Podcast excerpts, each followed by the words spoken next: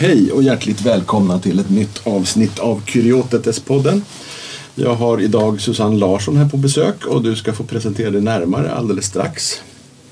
Eh, min poddkumpan Erland är väl ute och golfar i snöstormen tror jag. Och Daniel sitter bakom spakarna. Eh, har du något inlägg så här i början Daniel? Nej då, det är lugnt. Allt är lugnt här med tekniken. Ja, bra. Eh, och då är det så här de här vanliga harangerna att eh, vill man komma i kontakt med oss så, så går det via e-post, kuriotetespodden.gmail.com. Vi finns även på eh, Instagram och på Facebook. Eh, det som vi säger här står vi för helt själva. Så att om det är någon som har några synpunkter så, så riktar man det till var och en av oss. Eh, och sen så det här tjatet om att prenumerera. Det, det, skulle vi bli lite glada för, ni som tittar på, på Youtube.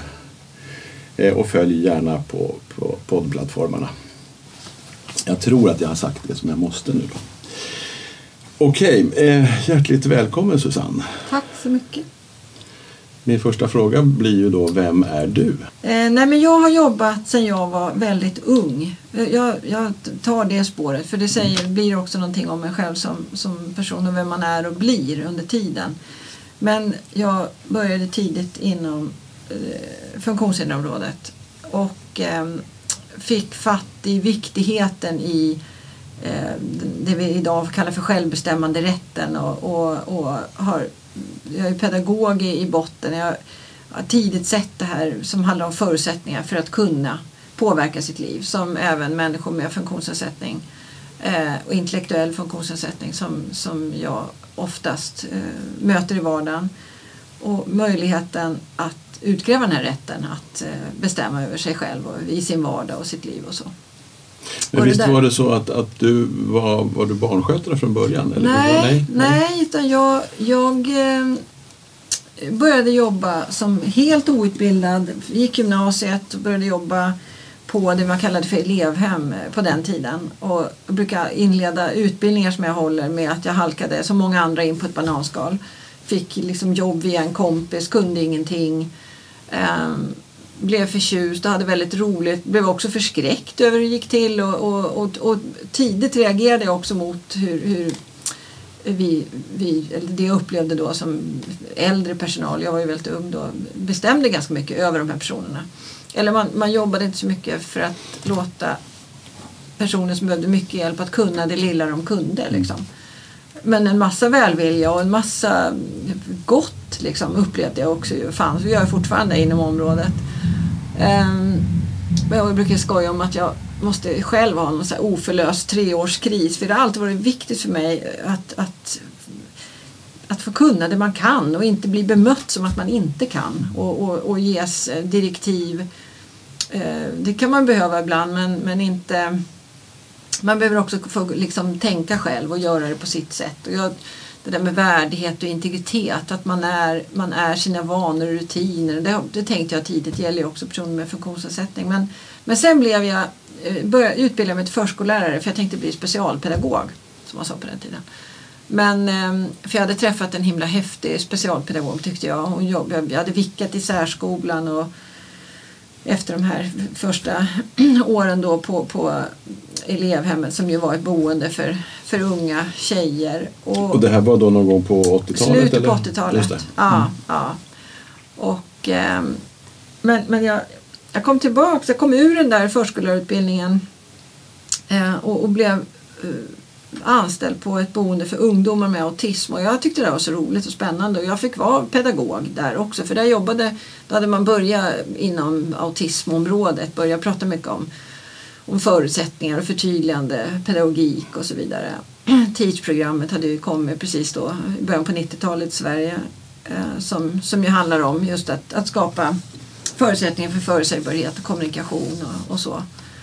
Um, och där tänkte jag att ja, efter några år då, oerhört lärorikt och utmanande, att här så kan man ju bli chef eller så förstod jag att man kan bli handledare för jag, jag hade själv mycket nytta av liksom, eh, den handledning som, som jag fick och vi fick som grupp då i arbetet. Och Så då utbildade jag mig till handledare som, som ganska ung tänker jag ändå. Om, om man tänker på vad det innebär att handleda. Jag var bara 30 år när jag började handleda personalgrupper.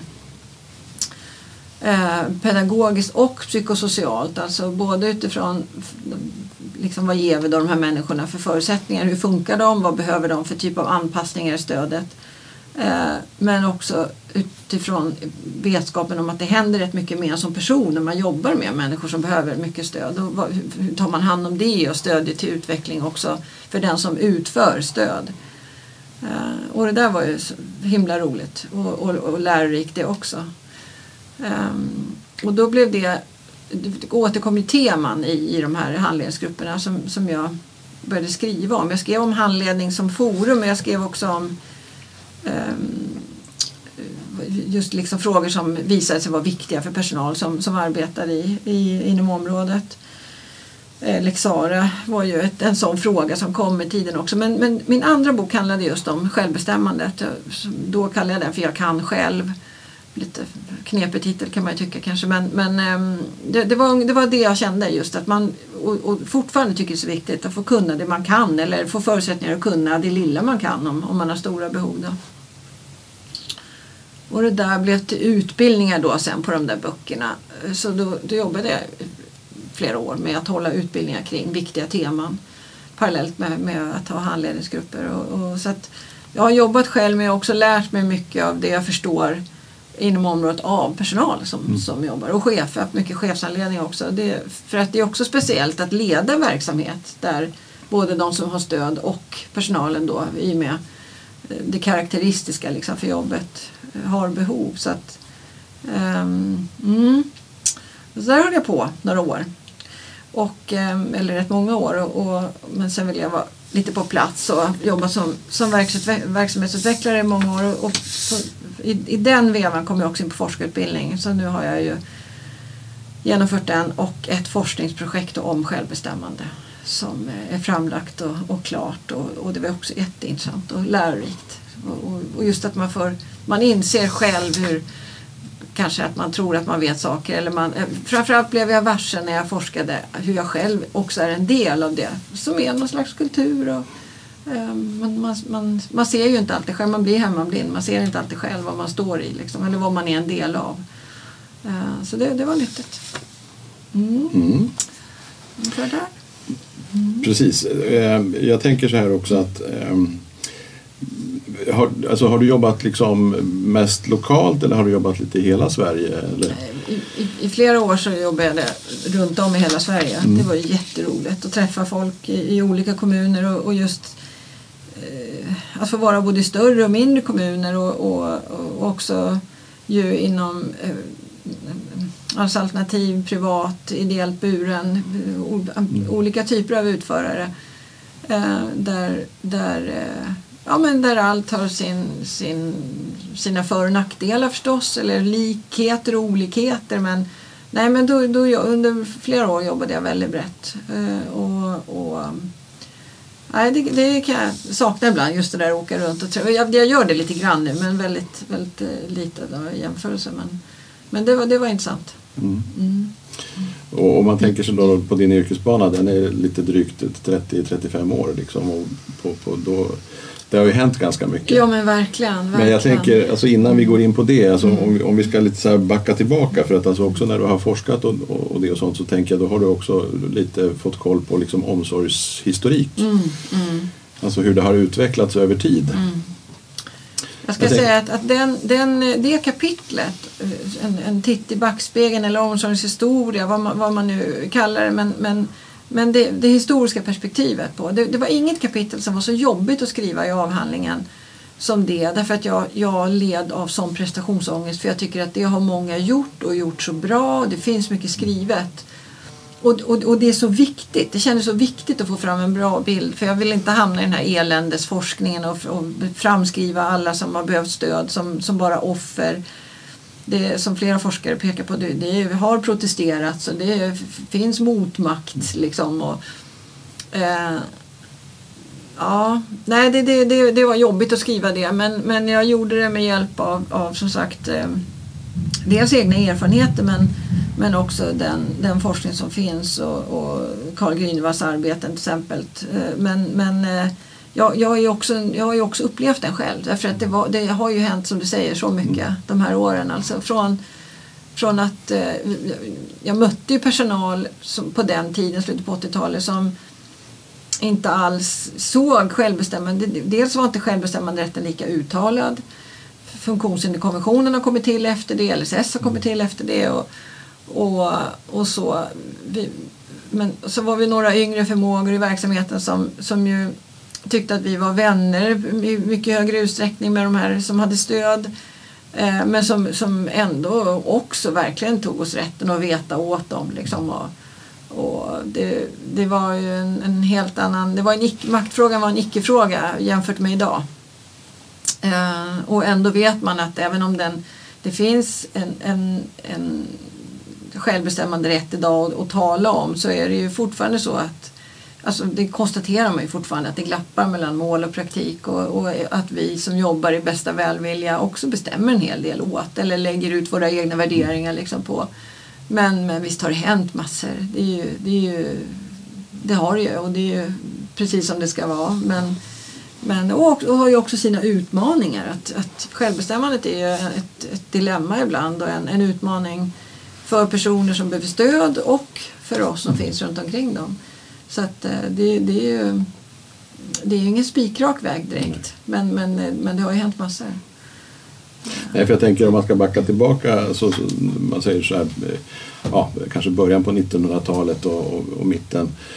Att, att, så att säga, liksom, människosynen har ju över tid förändrats. Så att säga. Men jag tror ju ändå inte att, att man så att säga, gjorde saker och ting förr i världen av någon slags illvilja Nej, eh, alla gånger. Nej, just. Eh, jag menar det fanns ju ja, ännu tidigare liksom, alltså man auktionerade ut barn till alltså att bli till, till bondgårdar och sådana saker. Mm, just. Eh, Visst. men, men som sagt att, att eh, ja, vi kommer ju komma in på det men det finns ju det här maktperspektivet så att säga. Mm. Eh, eh, men, men i alla fall att, eh, vad ska jag säga, människosynen har väl utvecklats om vi säger. Jo men det har den ju och, och, och synen på personer med funktionsnedsättning, funktionsnedsättningen i sig är ju, är ju förändrad från att ha varit mer medicinskt grundad och något som skulle botas eller om det inte gick så, så betraktas det som hopplöst till, till att mer ses som i samspel med, med omgivningen och någonting som ska ges förutsättningar att inte att bli så lite drabbande som möjligt. Eh, så absolut har den förändrats men, men eh, eh, ja, det, det här, man, det, det, den här frågan kan man prata om på så olika nivåer tänker jag. För det är å ena sidan en, en fråga om vad man har för hur man bygger upp ett samhälle och hur man ser att den där delaktigheten ska gälla alla och i vilken grad och på vilken grund och så vidare. Och, och, och så till det lilla då, till mötet sådär. Men, för, jo, för det var, det var något viktigt du var inne på där tycker jag. Just att det, det ingen tjänar på, tänker jag, eller det går inte att bara vara fördömande mot det som var. Ja, det, det insåg jag tidigt, när, om, jag, om jag går från egna erfarenheter. Just, jag tänkte att åh, vad de var barska de där vuxna äldre som hade jobbat länge i omsorgen, när jag, som, som vi kallar det då, kom in i den. Men de hade ju jättemycket relation till de här personerna som bodde här och mycket välvilja. Och jag skulle ja, prata om kärlek ibland. Det fanns en, en väldig omsorg. Men man trodde att det var det bästa man gjorde då. Liksom. Eh, så att, nej men det, det, det tycker jag är att förenkla om man, om man gör det till något slags dåligt allt det som var. Det fanns goda intentioner med det. Man trodde att det var rätt då. Vad man nu, om, liksom, om man pratar om att liksom, föra ihop alla med, med behov på, på ett ställe och skapa en värld runt det eller att som det blev sen då att det, de ska som oss andra leva ute i samhället. Det finns utmaningar med båda eh, sätten att se på det. Men Jag tänker vi kanske måste vara lite förtydligande där att, att alltså, vi är ju lite yrkesnördar här. Men jag tänker de, de som tittar och lyssnar, alltså, det vi pratar om, det, alltså, alltså, tidigare så, så, så benämnde man inte så mycket diagnoser som vi gör idag så att säga. Jag menar, historiskt så har man pratat om obildbar eller sinnesslö eller eller kanske sinnessjuk för den, den delen. Eh, och sen så har det så småningom kommit eh, neuropsykiatriska diagnoser talar vi om idag. Eller funktionsvariationer. Vi Precis. pratar om ADHD, vi pratar om autismspektrum. Eh, jag vet inte, säger, säger vi fortfarande utvecklingsstörning eller? Nej, det är ju få som gör det idag. Man pratar ju då om intellektuell funktionsnedsättning och, och det finns ju som, som säger funktionsvariation mer som förslag. Eller så, en del använder ju det och tycker det är det bästa. Men, men ehm, eh, det är ju jätteviktigt tänker jag. Och, och det driver jag på utbildningar som jag håller. Just vad, vad, hur benämner vi personerna som har stöd. Eh, Jag har ju själv slutat prata om dem som brukare för det blev ohållbart för mig när jag, när jag lärde mig mer om hur, hur olika epitet, alltså benämningar på vem det nu än gäller, hur det riskerar att förenkla och, och, och så lätt liksom förknippa personen med sin diagnos eller sin, sin, eh, sin plats liksom, som användare av stöd. Men, men det, men, så det är viktigt vad vi säger och, och att vi själva förstår att bara det här att benämnas och, och ens bli kopplad till sin diagnos också är en slags sortering. Ehm, som, som man väl menar betyder något i det långa loppet sett till maktperspektivet. Vem är man i det här? Vem får man bli kontra personal och, och så vidare. Men, men jag tänker att det också i alla fall väldigt viktiga är ju det som, det som har vuxit fram och är tydligare idag att man, att man har ett slags medborgarperspektiv. Att man är en medborgare och, och, och det var ju det som LSS på något vis slutförde. Att området som, som sådant, funktionshinderområdet fick, fick, och, och det stöd som personer med funktionsnedsättning har rätt till bestämde man sig för blev en del av den allmänna välfärden. Det, det är ju det intressanta och tror jag har påverkat mycket synen på Eller hur? ja, man, För, för, för, det, det som är att, att alltså när vi pratar så att, att du och jag vi började jobba innan LSS-lagen Mm, ens fanns så att säga. Det var väl, började liksom förarbete och Mm. sådana saker. Och det är väl en ganska stor milstolpe liksom i svensk omsorgshistoria. Absolut, absolut. Det är ju, många forskare kallar ju, eller pratar om LSS som ett demokratiprojekt. Ja. Eh, Så, och, och, men, ja. Men, men det går inte att nöja sig där för dels visar det sig att det, vi, vi, man fortsätter ju ha idéer och föreställningar om vem, vem en person med autism är eller en person med intellektuell funktionsnedsättning är. Och, och sen är ju allt en fråga om resurser i slutändan så då, då, då står man där med, med ja, det finns ju de idag som pratar om, om lagstiftningen som försvann eller vad, vad blev det av LSS och så vidare och, och översyner som görs av, av lagrummet och, och, och, och där man idag också kopplar det ju närmare till eh, funktionshinderkonventionen. Så, så det, det, det räcker inte med att skriva snygga paragrafer. Sen, sen ska man leva det också i vardagen och det, det är där man ser att det glappar. Och, som, men som också är så intressant. För, och, det, och det upplever jag mycket när jag är ute. Det, det finns ett intresse för att reflektera över självbestämmandet, de här personernas villkor, de som har stöd och, och så. Så det, det, är ju, det är ingen död fråga, den lever och det är hoppfullt och, och roligt. Liksom. Nej, men jag tror ju, alltså, alltså, apropå det här med människosyn, att, att alltså, det som min upplevelse de senaste, ja, jag vet inte hur många år jag ska säga, men, men att det börjar bli lättare och lättare i viss mening att, så att säga, byta perspektiv. Alltså jag som medarbetare som ska ge stöd för i en enskildes vardag eh, får mera verktyg och mera kunskap att kunna byta perspektiv. Tidigare så, så hade vi ju liksom alltså, någon slags vi normalstörda hade problemformuleringsprivilegiet liksom, och, och, och någon slags ja, kunde tycka hur det var utan att försöka byta perspektiv. Just det, det var så givet. Alltså man, man, eh, idag kan man reflektera över att och, och förstå att det finns någon slags maktobalans inbyggd i att, att vara den som behöver stöd eller den som, som ger stödet. Även om det är också svårt ibland för man, man står där och tänker jag gillar ju de här människorna, jag vill ju väl, då är det svårt att prata om makt. Men, men då var det inte ens en fråga. Då var det givet att jag som personal eh, var den som skulle bestämma vad som skrevs i do eventuell dokumentation eller, eller vad som gällde. Jag, personalen bestämde ändå rätt mycket kring vad som gällde. Så det håller jag med om. Det finns en annan eh, självklarhet runt att prata om personens eh, situation. Och, och, och, och, och det som jag blev så glad över i, i, i avhandlingsarbetet också eller jag fick bekräftelse på det. Jag visste det innan, jag kände det själv men jag fick bekräftelse på eh, hur, hur man som, som personal ofta liksom inte bara säger ja, det är klart att de ska bestämma utan man driver självbestämmandefrågan. Man värnar deras situation.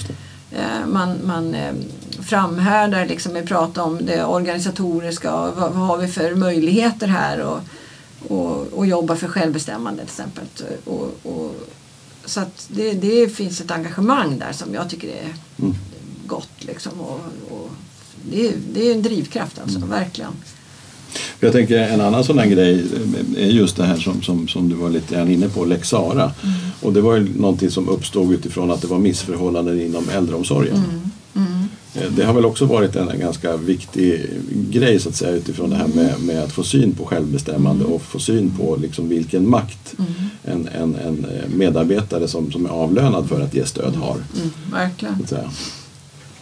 Ja, dels medarbetare men också organisationen. För, Mm. för precis som Sara Wägnert då, som, som vars namn ligger till grund för Lex Sara slog larm så, så personal då inom LSS med sitt engagemang för, den här, för personerna som, som har stöd i verksamheterna att, att om man har lyft saker och pekat på brister så har ju inte det alltid tagits, fångats upp i organisation. För man vill inte se ut som att man har en dålig verksamhet. Och så har man löst det och hanterat det liksom för stunden och så. Men att, att eh, synliggöra det på det sätt som Lex Sara, utvidgningen av Lex Sara krävde eh, och, att, att stoppa in det i någon slags här, förbättringsarbete, sammanhang och, och, och så. Det, det var ju inte eh, självklart och så lätt alla gånger men det, det, det är ju ändå ett försök från myndigheternas eller från Socialstyrelsens sida att säkra numera IVO och säkra kvaliteten.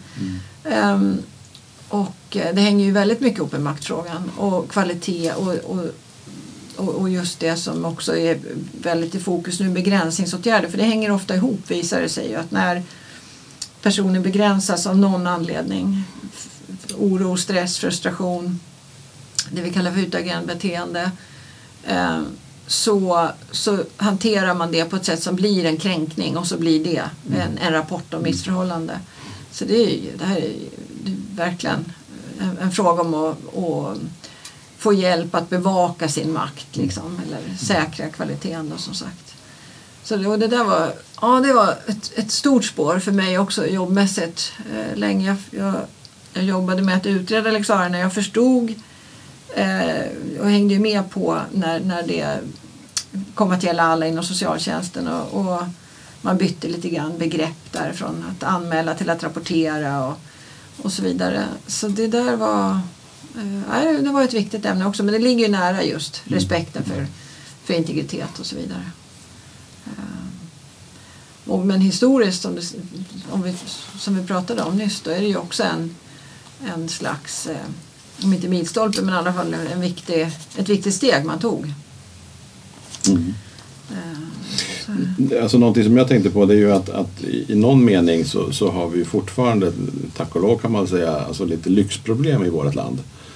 Eh, jämfört med, med liksom hur det ser ut i resten av världen. Jag vet inte, vad har du för, för liksom, eh, vad, vad vet du om resten av, av det omsorgs-Europa eller vad Ja, vi ska det säga? är intressant och roligt att du tar upp för det, det fick jag ju, jag fick ju skämmas lite över mina okunskaper när jag, när jag inledde avhandlingsarbetet och började träffa forskare som kunde långt mycket mer än jag så fick jag ju inse att, att det där som Barbro Levin väl myntade begreppet att LSS var kronjuvelen i den svenska välfärdskronan. Liksom. Och Barbro Levin är... Barbro Levin är ju, eh, hon har varit och är fortfarande aktiv men eh, varit professor vid Uppsala universitets eh, avdelning för funktionshinderfrågor eh, i många år och många känner henne genom boken För din skull, för min skull eller För skams skull tror jag den heter.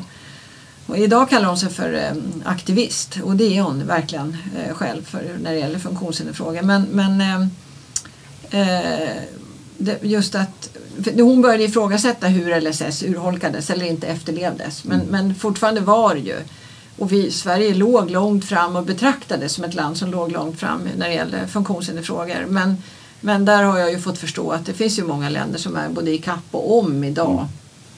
Så att eh, det, är, det är olika. Det finns länder där, som ligger efter men det finns också de som har gått om och, och, och gått förbi som sagt. Men, men eh, det, och där kommer ju också synen på människor. Det, det hanterar vi olika i olika delar av världen. Och man eh, eh, väger in i omgivningen också mer av det sociala perspektivet, alltså värderingar och, och, och attityder till. Eller man mer tittar på den liksom, fysiska delen. Men eh, nej, det, det är intressant. Just att vi, vi, vi kan inte slå oss för bröstet längre och, och tänka att vi är bäst i alla fall. Eh, vi, har, vi har att göra eh, på den här fronten och, och det, Ehm, Det, det får man ju ta med sig och, och inse, tänker jag, samtidigt som man är, för- förstås ska vara stolt över det som är. Och, och som du säger, det, och jag, jag själv tänker jag också efter erfarenhet som anhörig till eh, ja, sina föräldrar då, att, att det, det finns ju också en äldreomsorg i det här landet som, som eh, väl, väl är ännu mer drabbad tänker jag och, och har ännu större utmaningar än vad vi har inom området.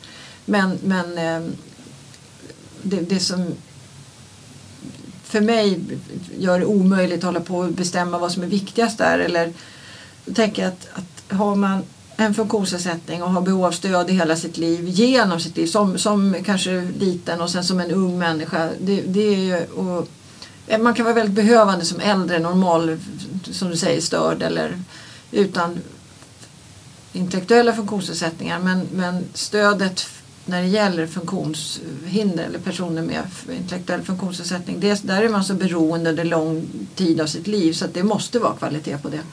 Eh, Det säger någonting om, om, om hur man liksom väljer som, och, och fungerar som samhälle.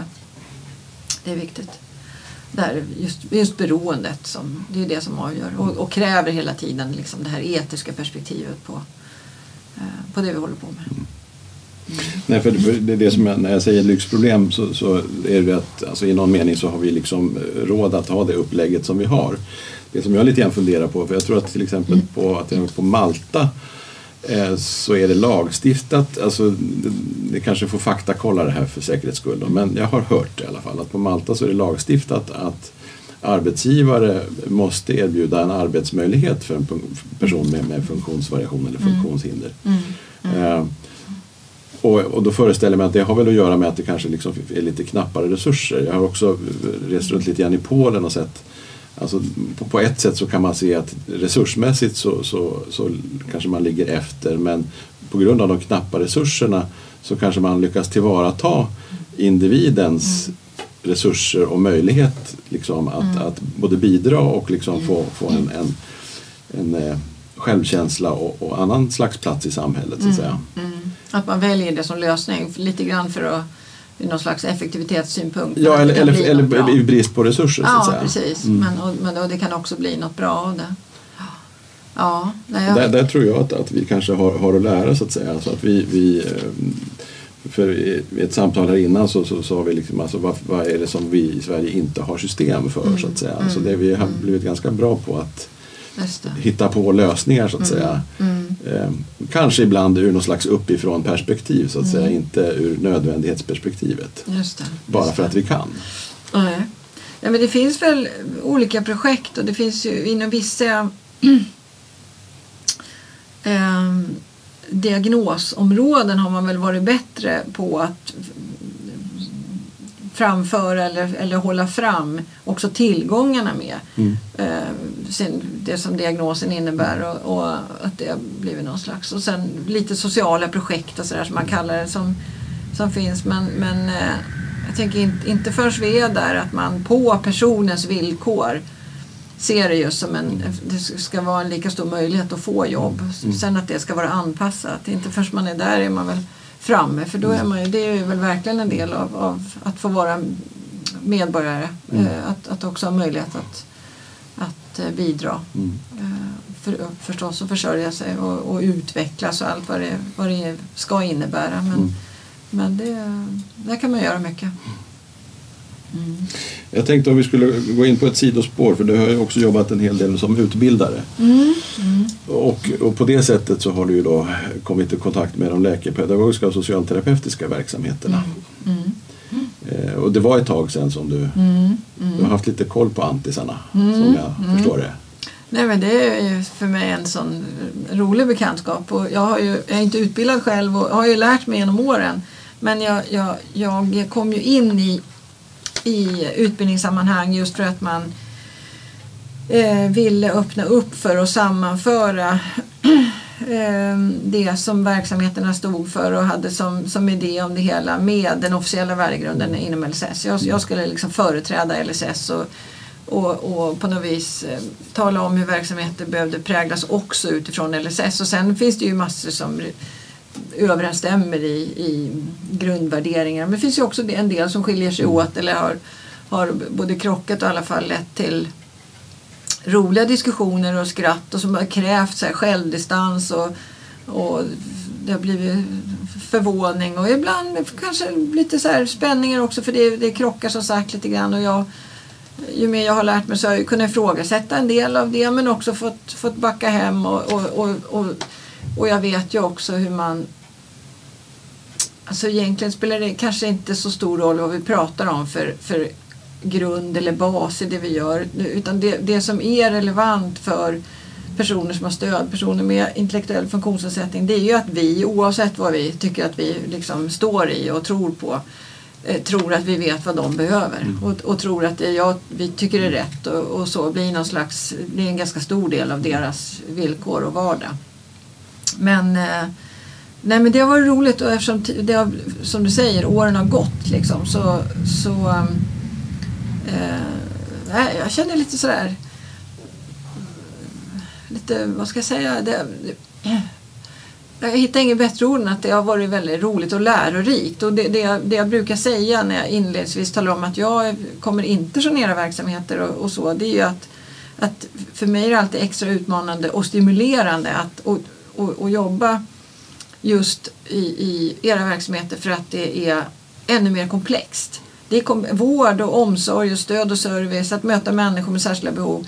Det är alltid komplext. Självbestämmandefrågan är komplex för det är, går inte att säga vad som är rätt och fel och gränsen för var det där självbestämmandet ska gå är, är svår eh, eftersom det handlar om personer ibland som inte själva kan avgöra och ansvarsfrågan och så här. Och, och, och det är ju som att vi, vi alla, det är ju, det är ju stöd och service eller omsorg känt för och, och det är konstaterat att vi som jobbar inom området vi, vi rycker inte på axlarna åt saker och ting utan vi är engagerade. Vi, vi tycker det betyder något hur det blir. Och så har vi lagstiftningen som, som pratar om sina principer om delaktighet och inflytande och så vidare.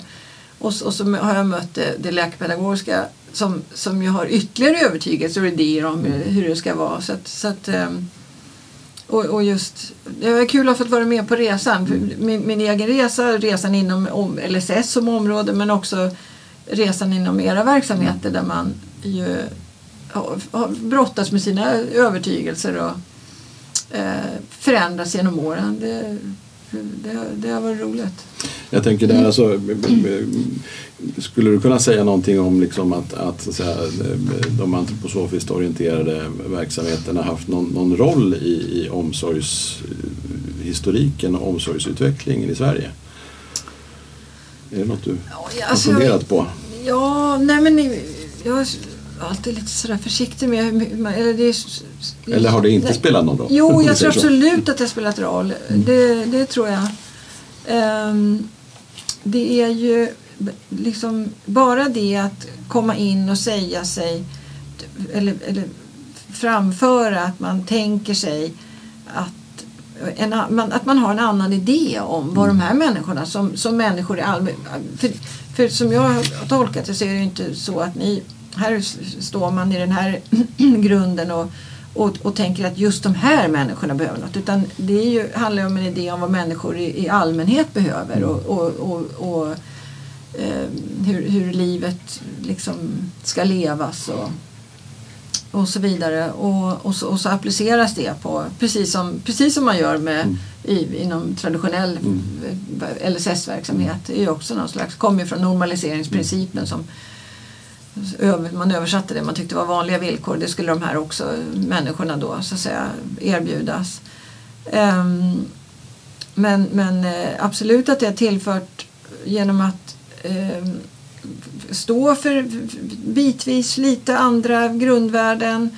Ehm, till exempel tror jag, och det, det, det som gör att jag tvekar är, det att jag inte vet hur, hur mycket stor öppenhet det är mellan världarna. Men det jag tycker att området i sig bidrar med och som jag tycker att jag har hört ändå i, i, i kommuner där man har någon form av insyn eller kontakt med. Det är att man till exempel talar om värdet av att något får vara vackert. Harmonin, liksom. Att, att, ehm, att få bejaka liksom också det estetiska, sången, ry- rytmiken, de, här delarna som, som handlar om hela människan, inte bara det, det fysiska. Eller det, så de delarna tänker jag är väl klara bidrag. Det är ju något som som alltså konstens betydelse eller kulturens betydelse. Det är ju någonting som man vet egentligen och säger när det gäller människor i stort men, men som inte alla pratar om eller alla verksamheter lever eh, traditionellt sett. Det är väl ett sådant exempel eh, tycker jag. Eh, absolut. Nej, för jag tänker så här överhuvudtaget liksom att, att så här, eh, dels samhället har utvecklat sig men just det här liksom, alltså hur kan man, alltså hur kan olika verksamheter lära av varandra så att säga. Ehm, Men, men som jag förstår dig då alltså att, att ja, du upplever att det kanske finns liksom alltså att, att eh, det socialterapeutiska och läkepedagogiska liksom lägger på ytterligare något slags lager. Är det- Ska jag Ja, det, det tycker jag. Och så samtidigt, komplicerar kanske också till och med. Jo, men det kan du göra. Och jag, det brukar jag så så här, nu som när jag också trygg i mina utbildningssammanhang och, och, och vi vet, det, det ligger som någon slags, eh, det har jag med mig in nu, att, att eh, om jag ifrågasätter vissa delar så är det med, med värme och med, med, med vetskap om, eller jag kommunicerar ju också liksom att jag vet själv att jag har mina baksidor med mig eller tillkortakommanden i det här eller idéer om som jag projicerar ut på eh, verksamheter och personer som har stöd. Men, men jag har ju till exempel kunnat säga så här eh, ja, men den här idén om att eh, det, det är absolut bäst för människor och, och det finns ett högt värde i att äta måltid gemensamt. Då kan ju en del vara väldigt övertygade om det. Men, men, och förr kunde det bli lite laddat men nu för tiden finns också tycker jag, kunskapen om att ja, men det är individuellt. Det finns ju personer som inte vill det. Liksom, och, och, och så. Men och då har vi då, alltså det intressanta kopplat till respekten för, för individen har ju varit då medvetenheten om att okej, det här är min övertygelse. Men, men den kanske inte är det, bästa som alla kan tänka sig. Och öppenheten för det då, individperspektivet där, eller hänsynen. Ehm, så det har ju varit en sån och, och, och men, men såna, det där har vi dragit runt på tänker jag i alla, alla ty har ju jobbat mycket hos privata utförare med andra eller inte någon särskilt uttalad eh, grund heller eh, värderingsmässigt utan Nej, för jag tänker bara på en sån här sak som, så att det finns ju ett, vi har kärnvärden som, som eh, och ett, ett sånt här kärnvärde är livets röda tråd så att säga. Eh, och det kan man ju säga, det behöver vi inte hymla med men liksom det är kopplat till, till, det finns liksom någon slags idé om, om reinkarnation och karma. Eh, det tycker jag kan vara lite komplicerat men det finns ju ändå ett värde i att alltså, vi kan Alltså det som vi vet här och nu, alltså från födelse till död. Där finns det en röd tråd som ibland kan trassla ihop sig. Eh, Jag tänker den aspekten eh, verkar det som att, att det är många som jobbar med ändå, alltså oavsett om man Alltså man, alltså jag, jag tror att man pratar om alltså kanske alltså både i äldreomsorg eller funktionshinderområdet att alltså livsberättelser och Ja, livsböcker ja. och sådana saker. Just det, just det. Eh, och ur den aspekten att få med sig sin historia. Det, här, det här är en sak som är så... Eh, då påminns man om hur många av dem som vi pratar om som har stöd. För, för dem, om man har en intellektuell funktionsnedsättning är det här väldigt abstrakt. Eh, så. Men, men det kan ju påverka mig, om jag stödjer någon så kan det ju påverka mig att tänka att om, jag, jag jag kan inte det här riktigt men, men, men det är väl också någon som du säger någonting som genomsyrar eh, idén om att, eller det här livet då, att det ska, eh, det ska vara gott. Och det ska, Jag tänker, jag tänker rent konkret att, att det kan vara ganska väsentligt liksom att, att man känner till eh, biografin. ja, Så. ja, ja, ja, verkligen. Alltså med, verkligen. med alla ingredienser. Jo, jag tänker men- just också, så att säga, har man då haft en, en funktionsvariation Eh, och, och då hamnat liksom i, i en boende, alltså lite institutionaliserad situation. Eh, Så alla möten som, som den enskilde liksom tvingas till att vara med om så att säga. Mm. Visst, Eh, visst. Ja, till skillnad från, från kanske dig och mig. Liksom. Ja, Alltså att vi, ja. vi, vi har ett val att möta människor men, men i, i det läget så om du bor på, i en gruppbostad så, så tvingas du till att möta många.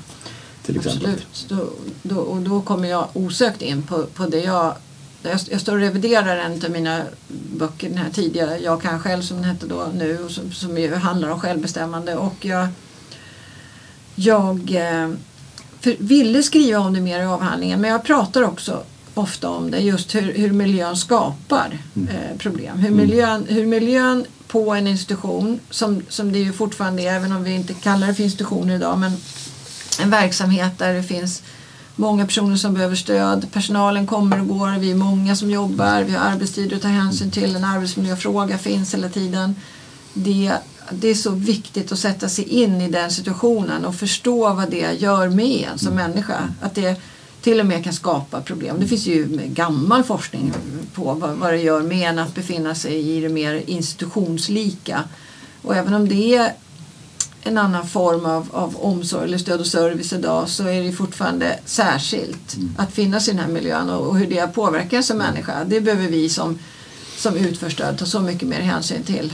eh, och För jag tänker, ap- ap- apropå människosyn då, alltså det som jag tror vi, vi lite grann har kvar det är alltså att den här eh, liksom inställningen att ja, men alltså det, om, om jag till exempel jobbar i en gruppbostad eller ett serviceboende.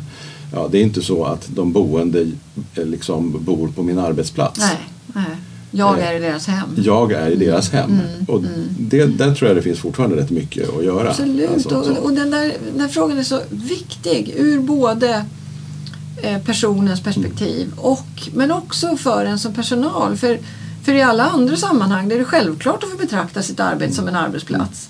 Eh, och, och, men här ska vi balansera mellan att, att vara en anställd och ha någon slags rättigheter men, och, och, och frånsett det kunna göra ett bra jobb. Men vi är i någons hem.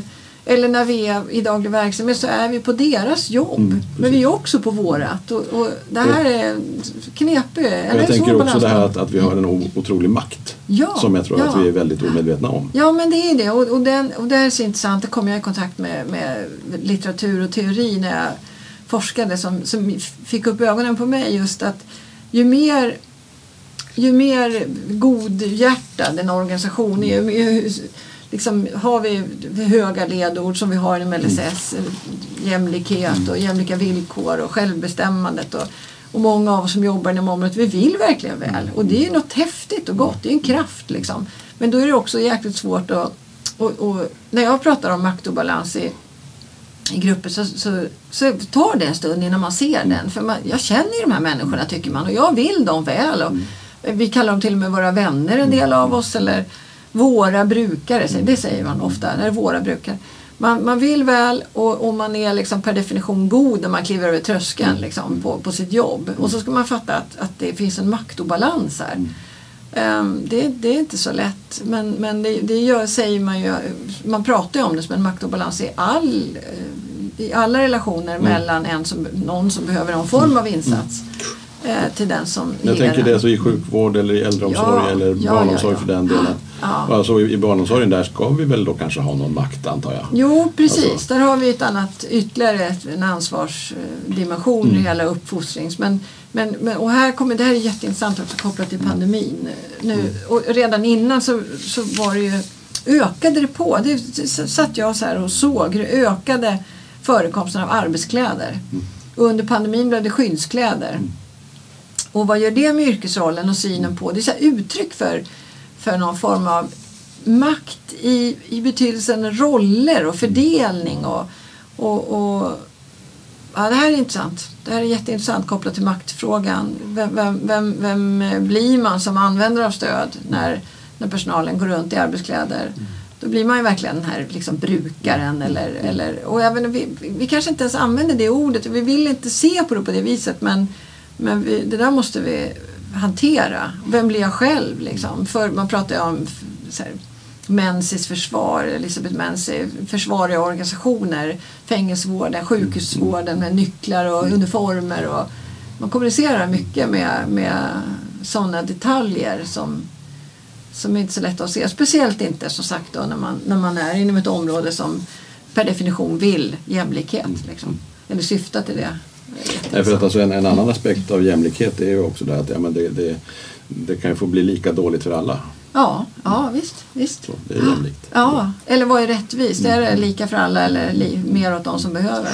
Det är jätte, viktiga reflektioner i vårat... Och jag tänker också apropå självbestämmande för att alltså då, vi har ju sett att, att eh, alltså de personerna som, som idag börjar Alltså som har LSS-stöd som börjar bli i pensionsålder och så. Mm, Har ju gjort en ganska lång resa och kanske liksom blivit placerade redan som små barn. Så att säga. Eh, och där är någonting som jag funderar på att eh, i någon mening så har, det, har de här på eh, vad ska jag säga, gott och ont kanske men liksom li- blivit lite institutionaliserade.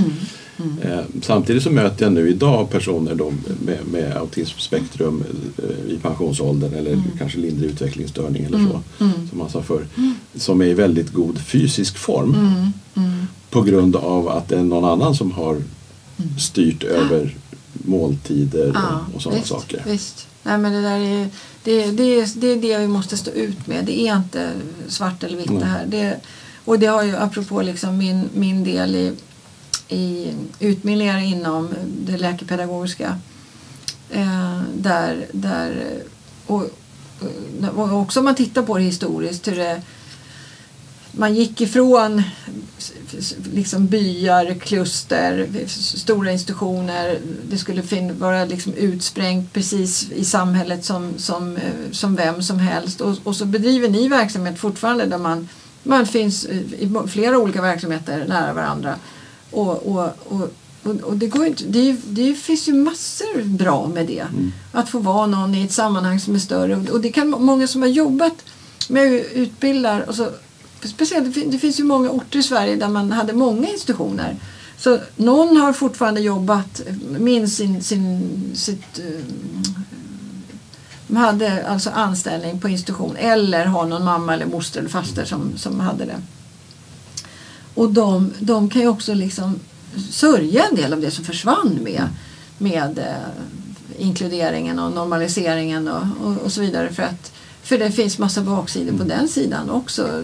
Det finns ju också en del forskning som pekar på hur eländigt en del har det för att man inte finns i ett större sammanhang där, man, där det finns den styrning som behövs. Men, så det, det är väl det som måste vara på något vis målet för oss. Liksom att, att eh, inte prata om styrning men stöd där det behövs och, och, och, och så den här förutsättningar för, för egenmakten liksom, i, i den form Nej. som, som är, är, bra och fin. Liksom. Nej, för jag tänker att alltså, ensamhet är ju i vissa sammanhang ganska normalt. Ja, ja, speciellt i det här landet. Ja. Ja. Och sen är frågan då alltså hur, alltså, om jag har valt ensamheten liksom aktivt själv, ja, då, då tror jag den kan vara hälsofrämjande. Men, men ofrivillig ensamhet Ja, visst, ja, visst. är kanske inte så kul. Nej, men verkligen o- ofrivillig och, och, och, och så lägger man till det då hos en del personer med intellektuell funktionsnedsättning of, ren oförmåga att av, bara av sig själv ta sig ut det. Och ännu mer, ännu mer utmanande idag i det här liksom, samhället där man har valt valet som någon högre form av, av varande. Det är, ju, det är ju väldigt utmanande för många. Eh, Så då, då, då kan man ju sakna liksom, stöd eh, där. Ehm, Men, men ehm, så det, det, det är en ständig balansgång. Liksom. Det är det här och, och, och där vi som arbetar hela tiden avkrävs och, och, och, och tänker jag också är utmanande idag. Vi, vi behöver använda vårt omdöme och, och göra utifrån varje person och situation en, en bedömning av vad, vad är det som behövs här och hur, vad är rätt här och ständigt reflektera och inte tro att man vet. eh, Så. Mm. Jag tror att vi, vi så småningom måste börja liksom eh, runda av så att säga. Eh, Eh, men jag tänker så här om, om man ska titta framåt då. Alltså, har, har du några tankar där? Vad, vad återstår att göra? Det förstås mycket men, men så här konkret, är det någonting som du ser att ja, men det här borde man ta tag i på något sätt? för Alltså både ur individperspektiv men kanske också ur ett samhällsperspektiv. Mm. Ja, det finns ju massor som du säger. Men, eh, Alltså på, det, man brukar säga att det finns inget ont som inte har något gott med sig och det, det, det kommer man ju lindrigt undan om man säger så. Men, men, men jag, jag tänker på att man nu på grund av pandemin som vi har, håller, ja, alla känner till eh, har blivit varse hur, hur människor i verksamheten har begränsats väldigt mycket i pandemins namn. Vilket, men även innan var ju Inspektionen för vård och omsorg inne på att be- begräns, eller, eh, syna begränsningsåtgärder. Men det blev ju aktualiserat inom pandemin. Och, och, så det är ju igång redan en massa forskning kring det där och, och, och planeras en massa forskning. Det tänker jag eh, är ju verkligen ett område som gränsar till respekten för integriteten, självbestämmandet. Um, så, så det kommer det säkert något gott ur, eh, tänker jag. Annars så kommer jag att tänka på, jag hörde i i bilen idag, eh, då handlade det om eh, det handlade om arbetsmarknaden och, och tillgång till den fast, men sett ur inte ett funktionshinderperspektiv utan ett eh, perspektiv, ett invandrarbakgrund. Och det var en man som uttryckte sig så fint att, att lösningen på det här, och kopplat till det vi pratade om förut, lösningen på eh, ökad integrering handlar om att se, strunta i liksom eh, normer och det gängse utan titta på tillgångar. Vad kan man tillföra? Just det. Vad har, vad har man som individ här att, att tillföra? Och där, ehm, det är ju ett perspektiv som, som bidrar när det gäller många personer och kan göra det tänker jag när det gäller personer med intellektuell funktionsnedsättning. Men, men an, för mig handlar det ändå någonstans i slutändan om och, och i alla fall är det ett viktigt perspektiv tycker jag att, att, eh, att man, man måste någonstans bestämma sig för och synen på människan att, att, att göra någon slags verklighet av eh, idén om allas lika värde. Och då, då och, och att det som jag tänker om det, hur, vi- hur vi hanterar människor som avviker i någon mening eller människor, barnet, den äldre, kvinn, det finns olika perspektiv men, men att man att det kopplar till, någon, till samhällsutvecklingen i stort och man vet ju att, att jämlikhet är mer effektivt i längden. Eh, så, så att för mig är det så, det, känns så, så bakåtsträvande och, och, och, och liksom arbeta för något annat än att eh, liksom alla ska räknas och även om alla inte kan bli produktiva så, så, så pågår det ju en, om, om vi pratar om stöd och service så är det, det är en arbetsmarknad också. Ja, jag menar det. Ja, och det, och det, och det brukar jag tacka Funktionshinderrådet för jämt. Det, det bidrar ju med tol, alltså idén om tolerans och det gagnar oss alla. Så att, så att, eh, jag, jag tycker man, man måste fokusera allt det häftiga som pågår, allt som görs, vilken tillgång det är på ett mänskligt plan och, och också ett samhälleligt i, i längden. Så jag tror det är vägen att, gå och inte stirra sig blind på kostnaden här och nu utan vad, är det här på lång sikt Nej, precis, vad säger alltså. de oss? För det, Ja. det har jag funderat på. Det skulle vara spännande om någon, någon som är förståsigpåare på ekonomi skulle liksom vilja beforska så att säga, alla sidoeffekter. Så att Ja, säga. ja, det finns. Det Alltså finns. så, Jag menar, om man bara tittar i lokalsamhället, alltså hur skulle liksom livsmedelsbutiken eller bygghandeln ha funkat Ja. om, om det inte fanns människor som behövde stöd i sin vardag? Just det. till Just det. exempel. Ja, men verkligen. verkligen. Så att, och jag tror att det, vi satt med i någon sån här hearing någon gång och, och, och det fanns de, jag hoppas det finns fortfarande, som räknar på Mm. just hur, hur det inte alls i, i slutändan är en kostnad utan en tillgång. Och, och det är man vill inte ens vara i de här diskussionerna. Det är mycket roligare att vara i, liksom, Mm.